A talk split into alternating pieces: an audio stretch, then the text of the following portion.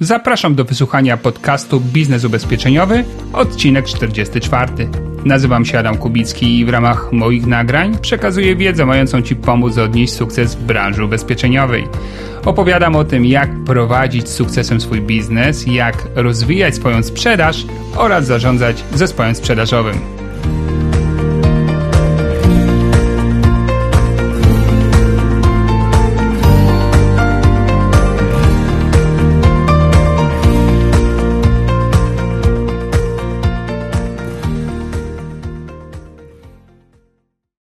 Dzień dobry, witam cię serdecznie w najnowszym odcinku podcastu Biznes Ubezpieczeniowy. Ten odcinek poświęcimy tematowi spotkania z klientem, a właściwie będzie dotyczył pewnego fragmentu tego spotkania, pierwszego momentu kontaktu z klientem, gdzie oczywiście chcielibyśmy e, na kliencie zrobić dobre wrażenie.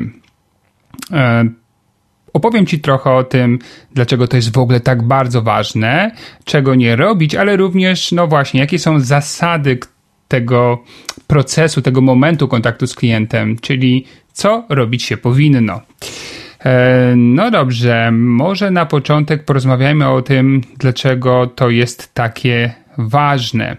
E, Niejednokrotnie wielu doradców, menadżerowie mówią w ten sposób: słuchaj, e, bądź aktywny, bo aktywność e, da ci wynik. I jest to prawda w 90%.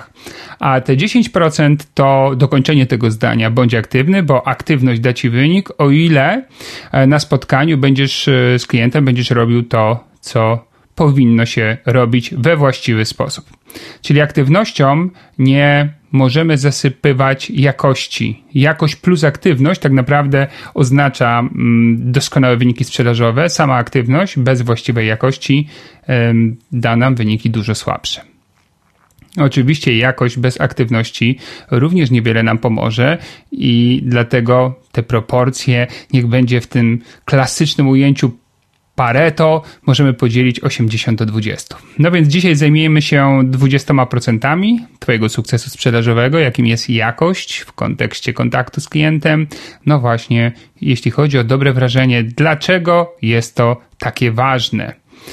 Otóż e, człowiek, z którym się spotykasz, nie jest robotem, i nawet dobrze, że nie jest robotem, bo gdyby był robotem, czyli myślał tylko i wyłącznie racjonalnie i logicznie, to sam doszedłby do wniosku, że trzeba kupić ubezpieczenie. Czyli tak naprawdę pośrednik, agent, doradca nie byłby zupełnie potrzebny, ponieważ jeżeli klient ma potrzeby, wie co chce, to nawet można zautomatyzować ten proces, stworzyć jakiś nie wiem, aplikację internetową, gdzie on sobie wklepuje różne dane, wychodzi, pstryk, kupuje.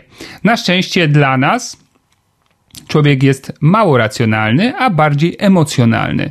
E, co to oznacza? Że jego decyzje podszyte są no, jakby takim stanem uczuć i stanem emocji, mm, który oparty jest na tym, co ma w środku, jaką ma osobowość, charakter, wartości, ale też i co się dzieje w jego życiu dzisiaj. No wyobraź sobie klienta, który ma no, dzisiaj to będzie trudno sobie wyobrazić. Ale dobrze, zasymulujmy taką sytuację. Być może jak e, dalej um, będzie się tak działo w Polsce, jak się dzieje, to um, w niedługim czasie taka sytuacja może się pojawić. Czyli sytuacja, w której docieramy do klienta i uświadamiamy mu, że jest głównym żywicielem rodziny i że ma na um, swoim koncie odpowiedzialność za dwójkę dzieci i trochę mniej zarabiającego współmałżonka i byłoby wszystko super i powinien kupić, ale jednocześnie został poinformowany przez swojego szefa, że następuje redukcja zatrudnienia o jakiś tam znaczący procent w firmie. Jeszcze nie podjęto decyzji, kto będzie zredukowany, no ale istnieje ryzyko, że nasz rozmówca, nasz klient potencjalny będzie należał do tej grupy. E, pada dla niego blady strach, no bo rozmawiamy tutaj o jakiejś polisie, która ma na przykład trwać 20 lat, bo jeszcze najmniejsze dziecko ma, nie wiem, dopiero 2 czy 3 latka, ma chronić bliskich, a przy okazji, nie wiem, dać na przykład zwrotnie klientowi jakiś kapitał. I co będzie, jak stracę pracę? No dzisiaj powiemy, znajdę sobie szybko drugą, e, no ale załóżmy, że to będzie właśnie ta hipotetyczna przyszłość, gdzie mm, gospodarka nie będzie taka cudowna jak dzisiaj. I co się dzieje? No i właśnie klient mówi, panie Adamie, muszę się zastanowić, muszę przemyśleć, e, wie pan, muszę poczekać, zobaczyć, w której grupie będę i dopiero potem zadecydować. Hmm. Równie dobrze, miesiąc wcześniej Gdyby klient nie dostał tej informacji od swojego szefa, i przyszlibyśmy i dokonalibyśmy takiej analizy jego potrzeb ubezpieczeniowych, to mógłby powiedzieć, doskonale się składa, właśnie to jest ten moment, kiedy trzeba to zrobić, pstryki już. I wcale nie rozmyślałby mm, o tym, że w ciągu 20 lat przecież mogę, może stracić swoją pracę. No ale to tak właśnie jest. Twój stan emocjonalny, chwilowy, ten, który masz dzisiaj, w dużym stopniu wpływa na Twoje decyzje. No i teraz oczywiście my nie mamy mm, jakby szans na to, żeby osłonić klienta przed różnymi złymi rzeczami, które mogą się zdarzyć, e, ale mamy wpływ na to, mm, co my robimy w kontakcie z nim, czyli jak my wpływamy na ten stan emocjonalny, na emocje w stosunku do, do naszej osoby. I dlatego to wrażenie jest ważne, bo klient, który emocjonalnie zostanie przez nas przyciągnięty, czyli mówiąc wprost, na przykład polubi nas szybko, otworzy się na nas i, i, i będzie miał takie poczucie wstępnego zaufania, to będzie klient, którego łatwiej będzie sfinalizować. Naprawdę wrażenie jest ważne. Wiele osób podejmuje decyzje właśnie z tego powodu, że jest wrażenie, a nie racjonalność. No, chociażby marki różnych znanych. Hmm, rzeczy, które nas otaczają, no na przykład samochody. E, Volkswagen jest wrażenie, że to jest niemiecka marka. Co to oznacza, że coś jest niemieckie? To musi być solidne. I teraz e, zauważ, nie ma znaczenia, że przez ostatnie lata było tyle wpadek w tej marce, silników, które się niszczyły, jakieś z bezpośrednim wtryskiem, jakieś turbodiesle, które rozpadały się po kilkudziesięciu czy sto tysiącach, wysoki poziom awaryjności, afera z jakimiś spalinami. Co to ma za znaczenie? Moje wrażenie jest stałe, wkodowane w latach na przykład, nie wiem, socjalizmu, kiedy faktycznie ten samochód był uważany no, w porównaniu do Poloneza czy małego Fiata za bardzo niezawodny też oczywiście był dużo prostszy i to wrażenie, to przekonanie zostało. No i dzisiaj oczywiście decyduje, e, czy ma wpływ na moje decyzje. Czy na przykład taki iPhone. Czy to naprawdę jest e, urządzenie, które jak bierzesz do ręki, smyra cię inaczej, nie wiem, e, powoduje, że gałki oczne się bardziej rozświetlają, że te ikonki w jakiś cudowny sposób wpływają na twoje samopoczucie? Nie, no to jest telefon. Mm, taki jak wszystkie inne, mówiąc wprost. Ma trochę inny system. No oczywiście są tam za i przeciw ludzie. Ja jestem akurat neutralny w stosunku do tego gadżetu, ale wrażenie jest wytwarzane przez doskonałą maszynę marketingową firmy Apple, że to jest coś wyjątkowego. Ludzie mają wrażenie, kupują. Znane osoby są często dlatego znane, ponieważ wybiły się tym, jak my je postrzegamy. E, czy w telewizji, czy mm, za pomocą tego, jak piszą, chociaż oczywiście to pisanie to też wywołuje pewne wrażenie, nie jest kontaktem bezpośrednim, ale chociażby taka telewizja, tak? E, kogoś bardziej lubimy, na przykład jakiegoś polityka, a któregoś polityka mniej. Ale dlaczego? Bo są głupsi? Bo są, jeden jest mądrzejszy od drugiego? bo faktycznie potem w praktyce okazało się, że ten, kogo bardziej lubiliśmy, e, lepiej zarządza, nie wiem, krajem, czy jakimś ministerstwem, czy, czy, czy częścią swojej partii? Otóż nie. Potem często mamy różnego rodzaju zawody, e, czyli rozczarowania, e, ale wynika to z tego, że właśnie przede wszystkim posługiwaliśmy się wrażeniem. I w sprzedaży nie możemy tego słowa wrażenie omijać. Jest kolosalnie istotne. Mm, kiedyś moja mama była u lekarza, wróciła, rozmawiamy, mówi świetny lekarz. Mówię, super, wyleczył cię? Nie, no nie, ale bardzo miło się z nim rozmawiało. Taki naprawdę empatyczny, rozumie człowieka. Wow, to świetnie. E, czyli wrażenie spowodowało, że klient, czyli moja mama, ocenił tego lekarza na wysokim poziomie, niezależnie od tego, czy ten poziom merytoryczny był wysoki, czy nie. Oczywiście lepiej, żeby był merytoryczny, mm, ale bywa z tym różnie, oczywiście. Czyli osoba, czy człowiek, no osoba, która umie wywoływać właściwe wrażenie, to pierwsze wrażenie i drugie i trzecie oczywiście też, ale zaczynamy od tego pierwszego, po prostu przyciąga więcej ludzi do siebie, więcej na przykład klientów sprzedaży, więcej zwolenników partii, jeśli jest politykiem, pacjentów, jeśli jest lekarzem, e, uczniów, jeśli jest nauczycielem i tak dalej, i tak dalej. E, no dobrze. Wiele osób, kiedy rozmawiamy o tym pierwszym wrażeniu, zarzuca mi, że koncentruje się na powierzchowności człowieka. I to jest prawda. W pierwszym wrażeniu liczy się przede wszystkim to, co jest na zewnątrz. Um, tylko pamiętaj, jeżeli nie zadbasz o to pierwsze wrażenie, o to, żeby wytworzyć właściwą relację z klientem, to możesz nie mieć szansy na to, żeby pokazać swoją fachowość. Um, może nie dać ci klient szansę właśnie dlatego, bo to słabe pierwsze wrażenie e, na przykład zablokowało klienta. E, nie wiem, wchodzisz do klienta, jesteś jakiś smutny dzisiaj na przykład i nie umiesz tego ukryć, tak? Albo zanudzasz klienta jakąś opowieścią o swojej firmie, od ilu lat istnieje i ile ma oddziałów i nie wiem, coś tam jeszcze. Mm, I co z tego, że gdybyśmy dalej poszli, to byłoby super, skoro już powolutku klient stracił zainteresowanie twoją osobą. Um, I jest jedna rzecz, o której warto powiedzieć dobre wrażenie wcale nie przeczy fachowości. Wręcz przeciwnie, ono ją świetnie uzupełnia, ono ją tylko wzmacnia. Czy jeżeli umiesz wywołać pierwsze wrażenie we właściwy sposób i jednocześnie jesteś fachowcem, to będzie działało to zdecydowanie na Twoją korzyść. Oczywiście e, często to pierwsze wrażenie jest tak krytykowane, bo zdarza się, nie wiem jak jak często czy jak rzadko, ale zdarza się, że poza pierwszym wrażeniem e, nic się innego nie kryje i wtedy o, wiele osób mówi, wow, widzisz pierwsze wrażenie, a potem zobacz. Okej, okay, tak się może zdarzyć, ale dlaczego nie łączyć jednego z drugim, czyli jakości, potem pracy, fachowości, merytoryczności doradcy z tym, jakie wrażenie umie wywołać na kliencie. No dobrze, porozmawiajmy chwilę o tym, czego nie robić. Um, to są oczywiście wszystko, o czym mówię, to są takie moje subiektywne, um, autorskie doświadczenia z mojej pracy, ale też z obserwacji doradców, tym, tych, którzy sobie świetnie radzą, słabo radzą, w ogóle nie radzą. I ha, dzisiaj byłem na spotkaniu z klientem e, w kawiarence, no, w galerii. I był to klient, którego nie znałem, nowy dla mnie klient. Również nie wiedziałem, jak wygląda, ponieważ nie mogłem odnaleźć go w internecie w kontekście zdjęcia.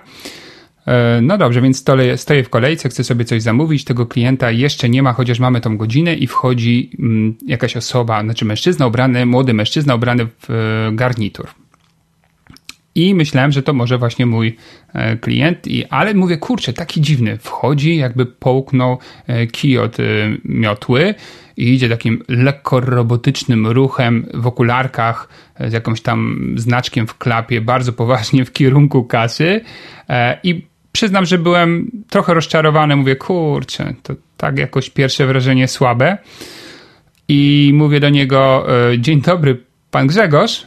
A ten facet popatrzył na mnie jak na jakiegoś zbuja i nic się nie odezwał i tym bardzo poważnym krokiem poszedł e, dalej za mnie, jakby na koniec kolejki. No już wiedziałem, że nie pan Grzegorz e, i jednocześnie bardzo się z tego ucieszyłem, bo pan Grzegorz okazał się zupełnie inną osobą i zupełnie innym pierwszym wrażeniem. Gdyby ten człowiek przyszedł do mnie na spotkanie właśnie z takim sztywnym, profesjonalnym zadęciem poważny, jakby był na pogrzebie, masakra. No, myślę, że z moim typem osobowości bardzo szybko y, oceniłbym go podświadomie, bo ja nawet nie mówię, że to jest jakaś świadoma ocena, tak podświadomie, może nawet nie ocenił, to jest złe słowo, od razu złapałbym pewien dystans do tej osoby. No już to, że na przykład zagadałem pan Grzegorz, no to powinien powiedzieć, nie, to nie ja, z kimś mnie pan pomylił, zero reakcji, po prostu nachmurzona mina, spojrzenie na mnie w jakiś taki, no może nie agresywny, ale w ogóle dziwny sposób i pstryk na koniec kolejki masakra.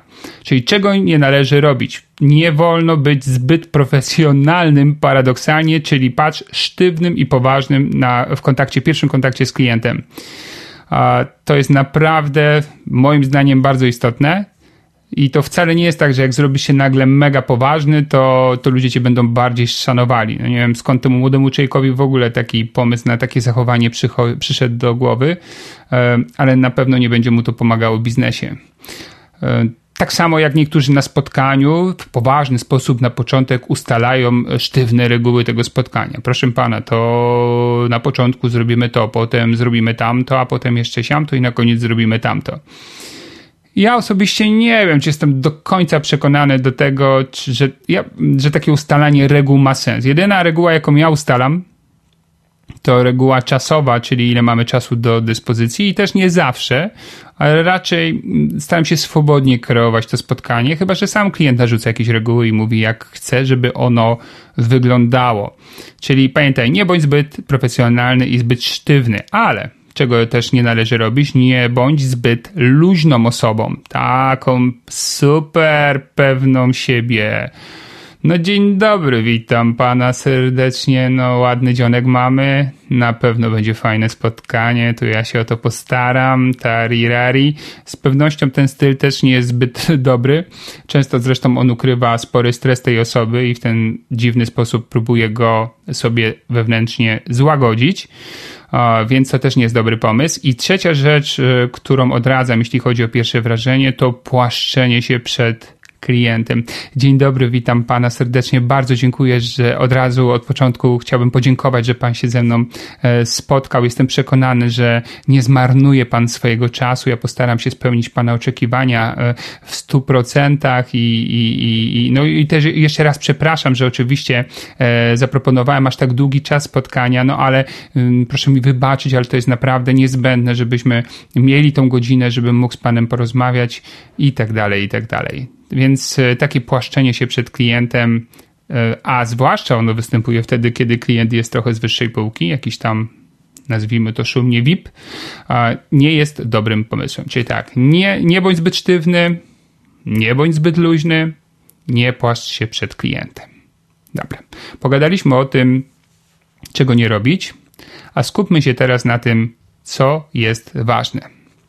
Więc pierwsza rzecz, kiedy wchodzisz do klienta, czy chcesz tego, czy nie, pierwsza ocena to będzie ocena wizualna, czyli to, co widzi oko, szybko sygnał dochodzi do mózgu, mózg przetwarza i wypluwa pierwsze wrażenie, czyli wniosek. Za tym idzie jakaś emocja, czyli już ustosunkowanie się do Twojej osoby, i to będzie potem wpływało na Waszą rozmowę. No dobrze, a więc, żeby to oko zobaczyło to, co powinno zobaczyć, co będzie pozytywnie na klienta wpływało, trzeba reprezentować sobą właściwą postawę. I teraz słowo postawa ładnie brzmi, ale co się za tym kryje? Zdecydowanie uśmiech, energia i pozytywne nastawienie. Oczywiście nie szczerzymy się do klienta jak koń, którego ktoś uszczypnął w tyłek, ale faktycznie jest to istotne, żeby wejść z taką fajną, pozytywną energią w to spotkanie, otworzyć drzwi, tam klient nam otwiera drzwi, czy czekamy w sekretariacie, on podchodzi, uśmiechamy się, witamy energetycznie, oczywiście nie urywając mu ręki, bo też uważaj na to, żeby nie pałać nadmiernym entuzjazmem. Wszystko musi być w pewnych proporcjach.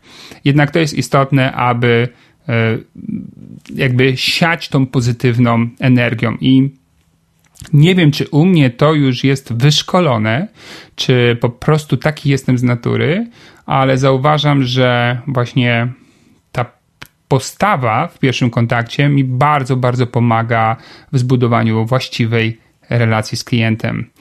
Co zrobić, żeby się uśmiechać jak się uśmiechać człowiekowi nie chce? Jak mu jest smutno, jak ma gorszy dzień, jak go boli głowa, żeby nie stało się tak, że uśmiech zamienia się w krzywienie buzi.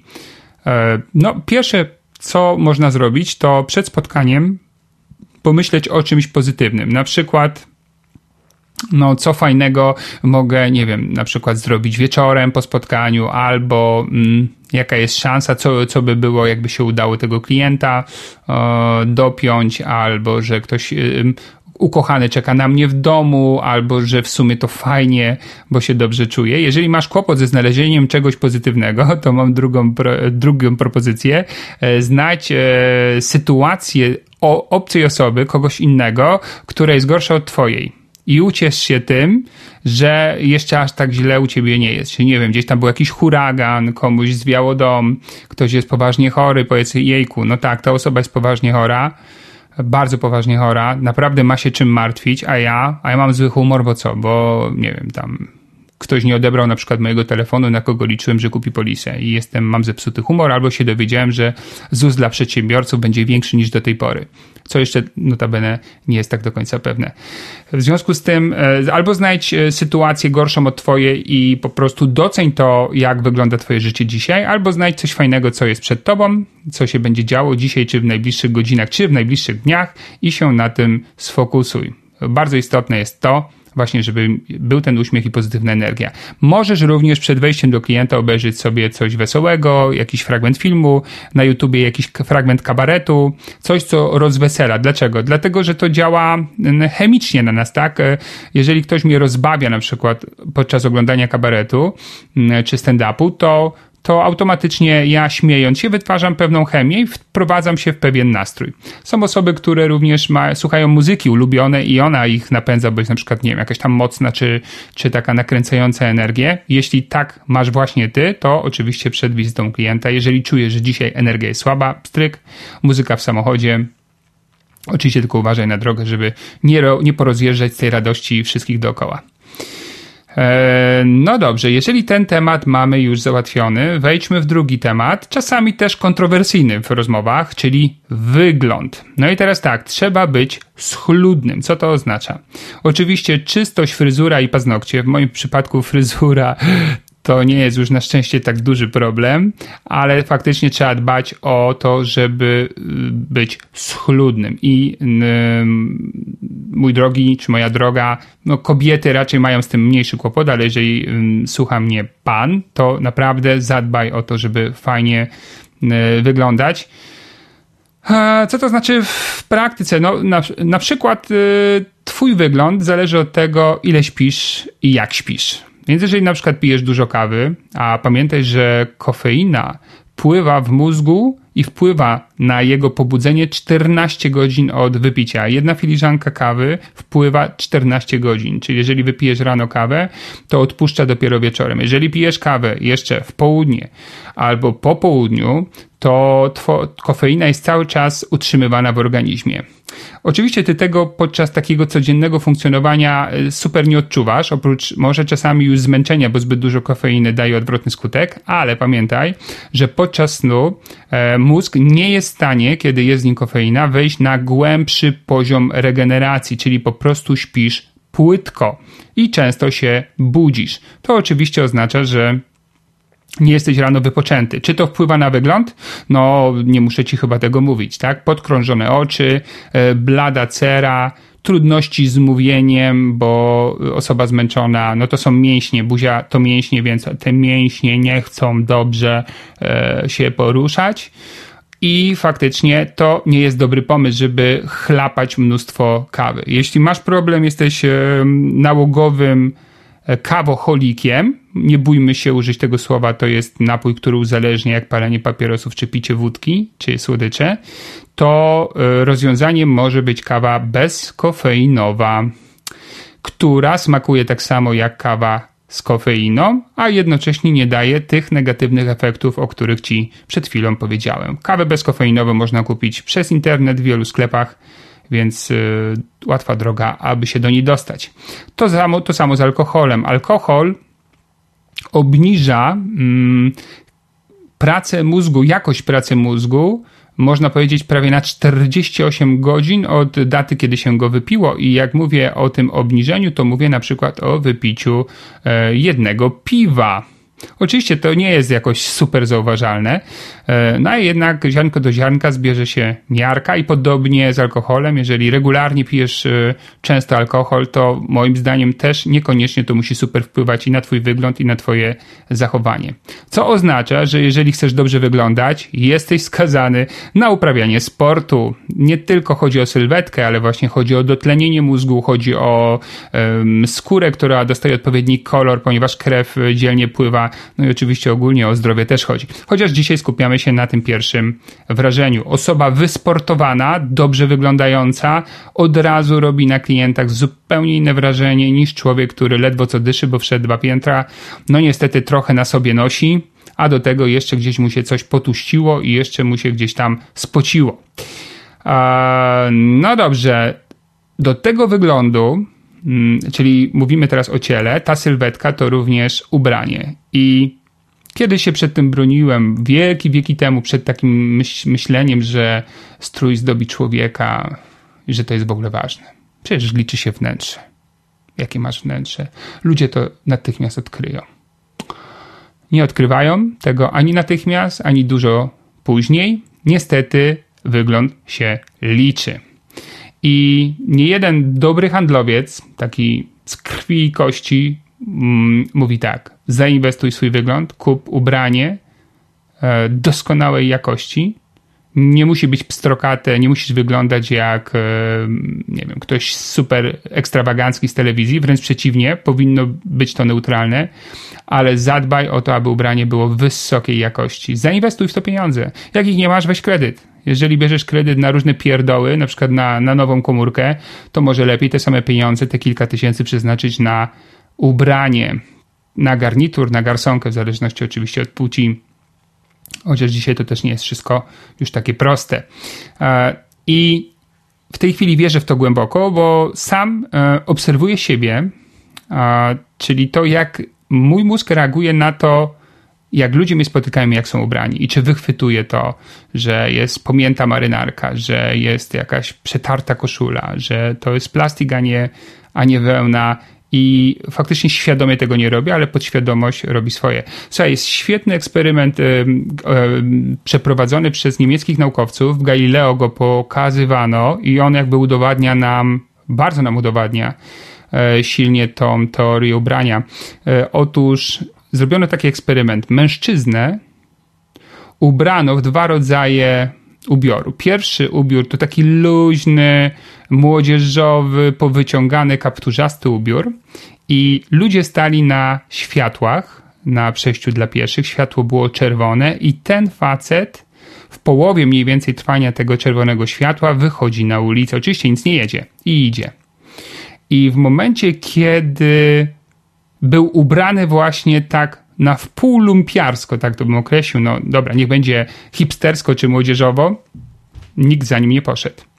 I kiedy ubrali go w nienaganny garnitur, e, dali mu skórzaną teczkę i super buty z połyskiem. I to wszystko było oczywiście w topowym ubiorze, a on super ubrany i ufryzowany i tak dalej.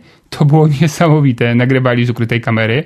Prawie wszyscy ludzie czekający na czerwonym świetle zaczęli iść na, za gościem nie patrząc na to, że jest dalej czerwone światło. Po prostu podświadomie kierowali się za facetem. Jeżeli on tak wygląda, to jest dla nich, nie wiem, podświadomie autorytetem przejścia dla pieszych i autentycznie wyskakiwali na czerwonym świetle na ulicę. A, dlatego naprawdę warto o ten wygląd zadbać. Kolejna ważna rzecz e, dotycząca pierwszego wyrażenia to dopasowanie się do typu osobowości klienta. Ja w jednym z moich podcastów bardzo dokładnie opisałem te typologie według Hipokratesa, sangwinik, choleryk, melancholik i flegmatyk. Jest to moja ulubiona typologia osobowości, dlatego że jest dosyć przejrzysta, prosta i łatwo, może inaczej, i praktyczna. Bardzo łatwo ją e, w no, implementować do takiego codziennego działania. Może implementować złe słowo. No, wdrażać po prostu. E, spotykam człowieka, rozmawiam, pstryk i już widzę, że na przykład jest introwertycznym melancholikiem. I teraz, jeżeli mój klient jest na przykład introwertycznym melancholikiem, to takie działanie jak e, ekstra energia z super entuzjazmem niekoniecznie musi zrobić na nim dobre wrażenie. Czyli ja dalej gdzieś mam tą energię pozytywną sobie, lekko się uśmiecham, ale tonuje to moje zachowanie w stosunku do tego, kogo widzę po drugiej stronie. A widzę dosyć szybko, dlatego że to w jaki sposób on się wita z, nami, ten człowiek, czy też się uśmiecha na przykład. Tak jak ten facet y, który, którego złapałem e, stojąc w kolejce. Ja uśmiechnąłem się do niego. Dzień dobry, czy pan Grzegorz? Cisza. Okej, okay, no to introwertyczny, zamknięty w sobie, nieufny, drażliwy i wrażliwy człowiek. Dobra, to ja też trochę zmieniam postawę i jestem trochę bardziej stonowany. Nie oczywiście smutny, nie nudny, ale stonowany. A jeśli mam klienta otwartego, wesołego, ekstrawertycznego, to oczywiście szybciutko reaguję podobnie i, i, i również wchodzę od razu na wyższy poziom tej energii, energii głosu, uśmiechu, e, sympatii, etc., etc. Czyli to dopasowanie do typu osobowości ma kolosalny wpływ na to pierwsze wrażenie i jeśli nie słuchałeś mojego podcastu o typach osobowości, to koniecznie odnajdź go na blogu i przesłuchaj bo naprawdę warto. Tam jeszcze z tego co pamiętam dołączyłem test, który można sobie samemu zrobić i dowiedzieć się, jaki, jaką mieszankę typów osobowości reprezentujesz. E, no dobrze. Kolejna ważna zasada takiego drugiego, pierwszego wrażenia. Czyli pierwsze wrażenie, takie bardzo, bardzo pierwsze, to jest to ten, te, te pierwsze kilkadziesiąt sekund, czy, czy te pierwsze dwie minuty, może minuta, a później jest dalej ta faza początkowa macania się wzajemnego z klientem, w której możemy pogłębić to pozytywne wrażenie, które wywołaliśmy na kliencie poprzez właściwe reguły rozpoczęcia spotkania. No i oczywiście, jeżeli klient jest nierelacyjny i jakiś, no, taką, taką ma postawę bardzo zamkniętą w sobie, to jak najbardziej przechodzimy do konkretów, dlaczego tu przyszliśmy, w czym możemy mu pomóc i, i, i rozmawiamy z klientem już bardzo konkretnie, merytorycznie, zwłaszcza, że sapie i mówi, że ma mało czasu. Ale jeżeli twój klient jest otwarty, relacyjny i sympatycznie się z tobą przywitał, oddał uśmiech uśmiechem i tak dalej, to koniecznie zainwestuj czas w small talk, czyli rozmowę rozluźniającą i pogłębiającą waszą relację. Zasady takiej rozmowy polegają głównie na tym, aby klient mówił o sobie, ponieważ to jest zazwyczaj najczęstszy deficyt większości z nas. Deficyt tego, że mało kto chce słuchać o tym, co mamy do powiedzenia, a bardzo często chcą mówić o tym, co mają oni do powiedzenia, abyśmy ich słuchali. A więc jeśli przyjdzie do klienta ktoś, kto skupi się na tym, co jest dla klienta ważne, jeszcze nie ubezpieczeniowo, ogólnie życiowo, da mu się wypowiedzieć, pogłębi to jego mówienie poprzez właściwe prowadzenie tej rozmowy, to ma szybko bardzo dużo dodatkowych punktów. I na czym to polega? Jeżeli jesteś na terenie klienta, to skanuj otoczenie i szukaj czegoś, od czego mógłbyś taką rozmowę poprowadzić. A na przykład jest jakieś zdjęcie rodziny, możesz rozpocząć e, rozmowę o widzę, że córka już pewnie w liceum. Nie, nie, nie, nie, jeszcze gimnazjum, a właściwie to już ostatni rok. No już teraz gimnazjum nie będzie, więc pewnie inna byłaby odpowiedź klienta, ale okej, okay, rozpoczynamy rozmowę o córce. A tutaj jakiś dyplom, klient na przykład wygrał jakieś zawody, nie wiem, w strzelectwie sportowym. Mówię, wow, pan się zajmuje strzelectwem sportowym? Mhm, tak, to ja. To niesamowite. A mógłby pan mi powiedzieć, yy, i co mógłby powiedzieć? No, o coś go pytamy, bo jesteśmy ciekawi, bo się na tym nie znamy. Jeżeli ja się nie znam na czymś, a to jest klienta hobby, pasja, uwierz mi, nie ma ludzi na to odpornych, wszyscy chętnie o tym zaczną opowiadać. I teraz istotne jest to, aby pogłębiać tę opowieść, zadając kolejne pytania i dowiadując się coraz więcej, a o zawody, w jakich klient brał udział, a jego osiągnięcia, a na czym to polega na przykład y, takie zawody, a czy Polska to silnie reprezentowana jest na świecie w y, tym rodzaju sportu, a jak on w ogóle zaczął, skąd mu w ogóle przyszedł do głowy taki sport, a co trzeba byłoby zrobić, żeby też postrzelać i tak dalej, i tak dalej. Czyli my zadajemy pytania, klient opowiada. Najgroźniejsza sytuacja to taka, w której mm, punkt zainteresowania klienta pokrywa się z Twoim punktem zainteresowania, co oznacza, że na ten temat mógłby mówić klient, ale mógłbyś również mówić Ty.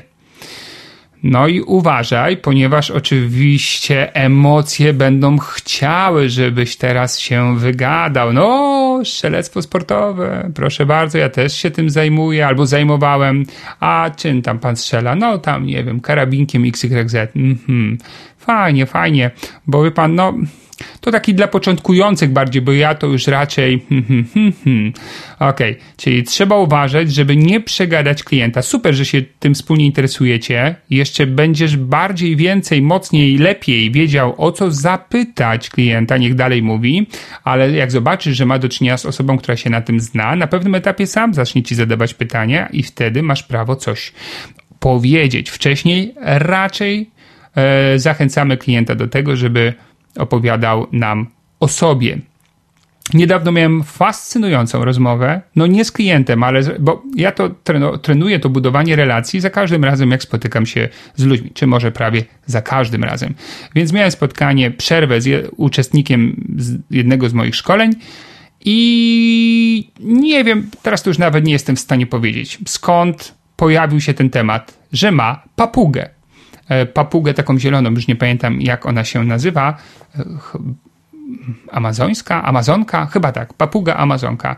Rewelacyjna, piękna, zielona, bo oczywiście e, mój rozmówca pokazał mi ją na zdjęciach, pokazał mi fragment filmu, jak tam ta papuga chodzi, biega i też sympatyczne zdjęcia. I oczywiście nie powiedziałem mu, że mam kota i że mój kot jest szary, jest świetny. Nie pokazywałem mojego zdjęcia o moim kocie, tylko dalej rozmawialiśmy o tej papuze. Skąd w ogóle taki pomysł, że papuga? Czemu papuga? Jakie są gatunki papuga? Na co trzeba zwrócić uwagę? I dowiedziałem się rewelacyjnych rzeczy, dla mnie zupełnie nowych, dotyczących e, tego, dlaczego warto mieć papugę, jak się trzeba, że tak powiem, wychowywać, postępować z nią i, i tak dalej, i tak dalej.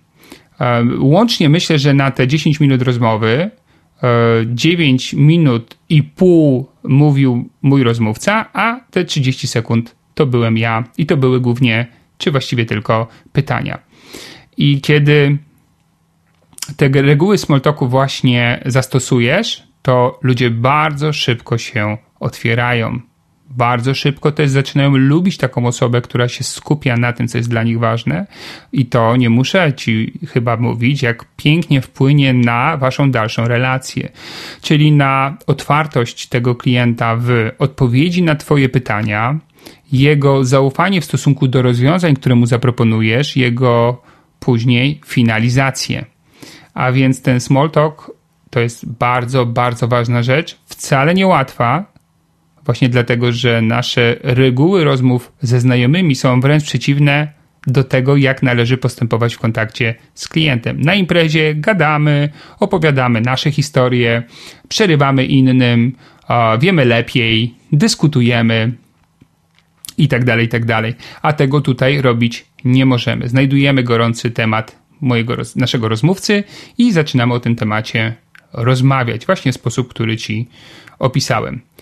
I w ramach jeszcze tych reguł drugiego, pierwszego wrażenia warto zwrócić uwagę na to, że jeżeli Twój klient nie otwiera się bardzo na tą Waszą początkową relację, taki jest właśnie trochę zamknięty, to zwróć uwagę, żeby nie zmuszać go do takiego zbliżenia się do ciebie. Myślę oczywiście nie o fizycznym zbliżeniu, myślę o używaniu imienia klienta. Czyli na przykład tak, jeżeli w pewnym drugim, trzecim, piątym zdaniu zaczniesz mówić Panie Andrzeju, e, a to jest osoba, która jest właśnie wychowana w dystansie, tak jak ten, co byłem w kolejce człowiek, gdybym ja do niego właśnie powiedziałem, Panie Grzegorzu, może on był naprawdę Grzegorz i dopiero się obraził, trudno mi powiedzieć, e, ale to był młody człowiek, dwudziestokilkuletni i, i jestem przekonany, że to jest człowiek z głębokim dystansem w stosunku do innych i człowiek, gdzie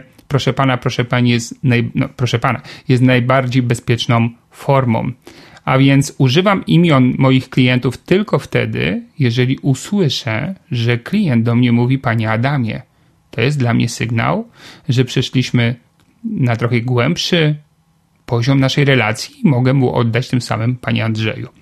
E, jeżeli klient zaproponuje, czy może przejdźmy na ty, przechodzę na ty, ale ja tego nie proponuję klientom, dlatego że to nie ma sensu, bo klient może z samej grzeczności się zgodzić, bo jest grzeczny, ale wcale nie musicie czuć z tym dobrze. No, a nie chcę klienta wprowadzać właśnie w takie stany, kiedy go do czegoś przymusiłem i on za każdym razem, kiedy mówię do niego, słuchaj Adam, czy Andrzej, słuchaj Andrzej, no to on się będzie czuł źle. Tak samo takie wymuszanie, czy ja się mogę zwracać do pana, coś tam. Po co? Po co ci to jest potrzebne? Jeżeli klient cię polubi, zaufa, sam się otworzy, sam ci da sygnał, nawet nie będzie wiedział, że robi to świadomie, że weszliście na wyższy poziom i że można fajnie ze sobą rozmawiać.